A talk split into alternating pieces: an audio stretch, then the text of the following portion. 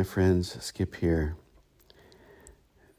January 1st, 2024, 8:45 a.m. Uh, had a wonderful night with some friends, New Year's Eve.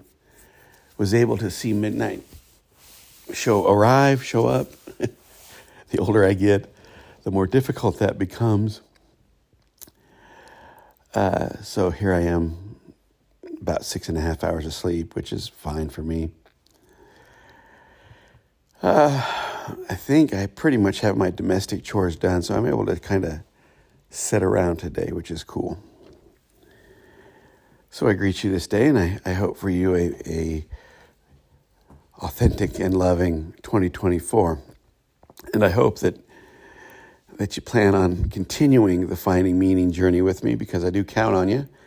I count on you to listen, and I appreciate you so much listening, not only last year, but uh, planning to listen in the upcoming year.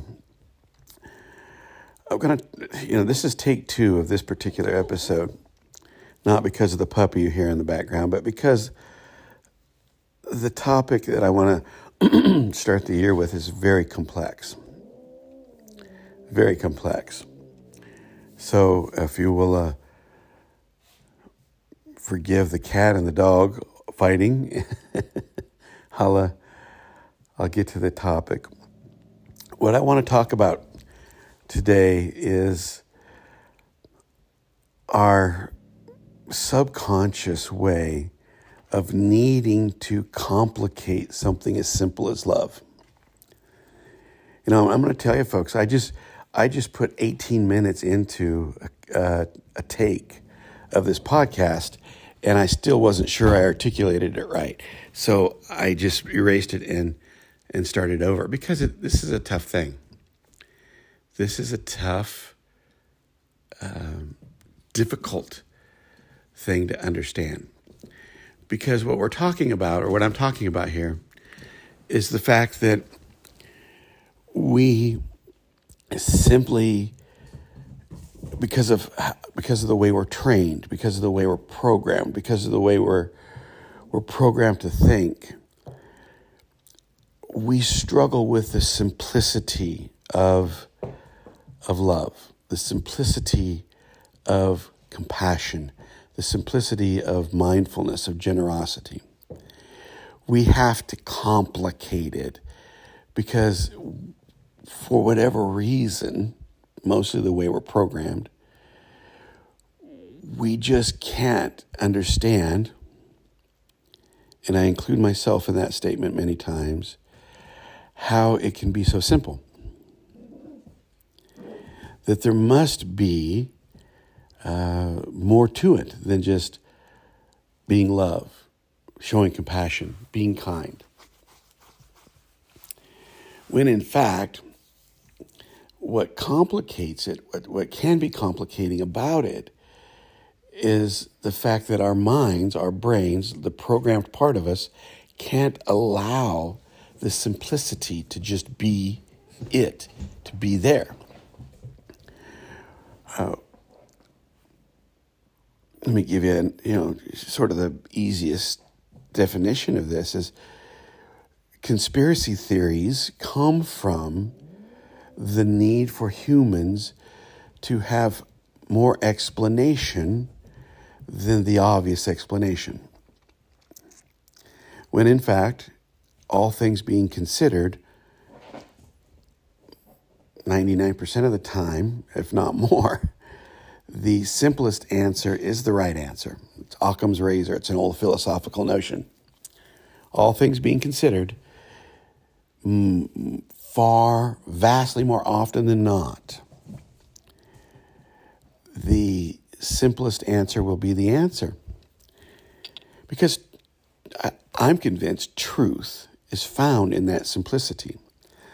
But it's our struggle to do that that is so difficult. Let me give you a little story. I was in a conversation oh, about a week ago and uh, there was a person sort of lamenting about the nature of of the war in Israel and in Gaza, which is, as of this podcast, still going on. And my retort was, well, you know, what's really a shame is that we can't learn to not hate each other. And the person I was talking to was silent for, you know, 15, 20 seconds. And then said, yeah, but. And then went on a 10 minute sort of explanation uh, about the geopolitical, the religious aspects, all of this other stuff, in order to almost avoid the simplicity of that statement that I made. And I got to thinking about that, that that's what we do. You know, we, we take the simplest thing, right? Take the fact that people are killing each other wholesale in the world. And you know, the real question, as I shared with this person, the real question isn't the, the politics or the religious aspect. It's why we feel it necessary to hate. Now, politics and, and religion are going to fit into that, but ultimately, the, the real question is what is it in us that compels us to hate enough to kill each other? But what we do with the false reality we've been trained in, we've been programmed in, is we then put layer upon layer of context false context, I might add, on top of that to justify a belief, to justify the killing, to justify the political understanding or the religious understanding. Because we just can't deal, it doesn't seem like we know how to deal with the simplicity of something like that. And nor can we deal with the simplicity of you know, love, of kindness. I talk a lot about kindness, and I, I think people struggle because it's a very simple concept, right? Be a decent human. You know, buy someone's coffee. Um, help people where you can, and help with healthy boundaries, but help people where you can. But even something like that is, we, we have to convolute it with with the ways that we've been taught. Let me give you another example. One of the things that I dealt with when I was a pastor, one of the things I watch my wife deal with, because she's still a pastor, is people's needs. People will often come with legitimate needs. They can't make their rent, their family's living in a car, etc. Now, sometimes, you know, you do get people who are scam they give you this long story. They, you know, there's a lot of dishonesty in the world. There's no question, but there's also mm, a lot of need. And what I found when I was a professional religious person was that often a church or a faith community struggled with with just that simple level of kindness. They want a lot of people, most people, to be honest with you, would rather judge their people who are asking their worth. Well, they need to get a job, or they need to go ask someone else, or we just don't have it because we need to pay the light bill, or that money that's extra is actually ours. It, there's just there were there always seemed to be a million reasons people would not help.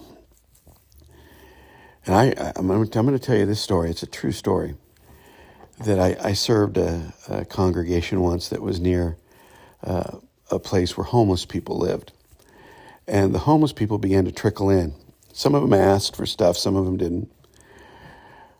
About a month into that, uh, the homeless people quit coming, and I found out that someone had called the sheriff because they didn't want those people in the church.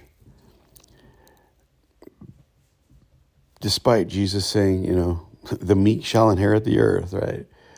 Uh, what you do to the least of me, or the least of them you do to me, he said. Despite those obvious, simple teachings, these people felt threatened. They felt they were losing control. They felt as though they were losing the power over their club, if you will, their their little uh, their little clique of people. And so they took something as simple as being kind and they contextualized it with the false context of the false reality. I don't want to judge those people too harshly because we all do that. You know, it we we can't seem to process easily the simplicity of love and kindness and compassion. We have to muddy that up, I guess, in order for us to have a conspiracy to think about or a judgment to make or something. It, it that's the way we're programmed in the false reality. And I just want to keep us, I want, I want us always in finding meaning to keep that single mindedness about the simplicity of this. Are there conspiracies? Are there cabals of people who are doing no good? You better believe in the false reality. You better believe it. You better believe that that when people think and function out of the false reality that we have collectively created through our egos, that there's all sorts of backstabbing and all sorts of nastiness going on. But and here's the big but. Once we discover within us the simplicity of that love, we put between ourselves and, and that false context some space. And I'm convinced that once you've experienced that separation, once you can see that you really do have an authentic self that is not a part of the reality we've created, then you begin to understand that ultimately, uh, at least with your with authenticity, with love, with real compassion and real sympathy, there can't be any backstabbing. There can't be any sort of conspiracy theories um, because love, real love, does not allow it. It can't. Lies and subterfuge and uh, manipulation and seeking control can't happen in the light of real love. Real love, real kindness, real compassion. Now, those terrible things like war and poverty, backstabbing, gossip, that all happens in the context of the that that is the false reality. And what we want to what I what I want to make clear this morning, and I hope you can hear the emphasis in my voice, is that when you discover who you truly are, when we discover what it really means to be human, when we begin to uncover the real kindness and the real love that we are, those things can't exist in you those two things cannot occupy the same space. Real love and the false self can't occupy the same space within you. Yeah, you still got to be a part of the world. But real kindness, real love is a completely different way. It's it's it's a completely um, I'm struggling here with words. It's a way of understanding reality that is true. And where truth exists, those sorts of lies and falsities can't. Now, that's not to say we're going to be perfect. Hey, don't put that on you. Don't put it on me. Ain't none of us perfect. And some things that, you know, we, because we don't know how to live out of real love, it, it, some things seem very foreign to us that are true. But ultimately, my friends, when kindness and compassion is shown, um, manipulation and control and uh, heaping false context upon the simplicity of those things, you know, it, it, we just see it for what it is. We just see it for what it is. And what, you know, the manipulation and the, the gossiping and the backstabbing and the hatred and the war and the poverty and all those things that we like to call human nature, what they really are, they are the false understanding of human nature. And what is true cannot exist in the same space as what is false. I hope that makes sense. It's a tough, it's a tough thing. It's a tough concept. Anyway, hey, have a great start to your year, and um, I'll give you a, uh, I'll give you another episode tomorrow. Probably. I, I think I should have time to do that. Anyway, take care. I'll see you. See you tomorrow. Bye bye.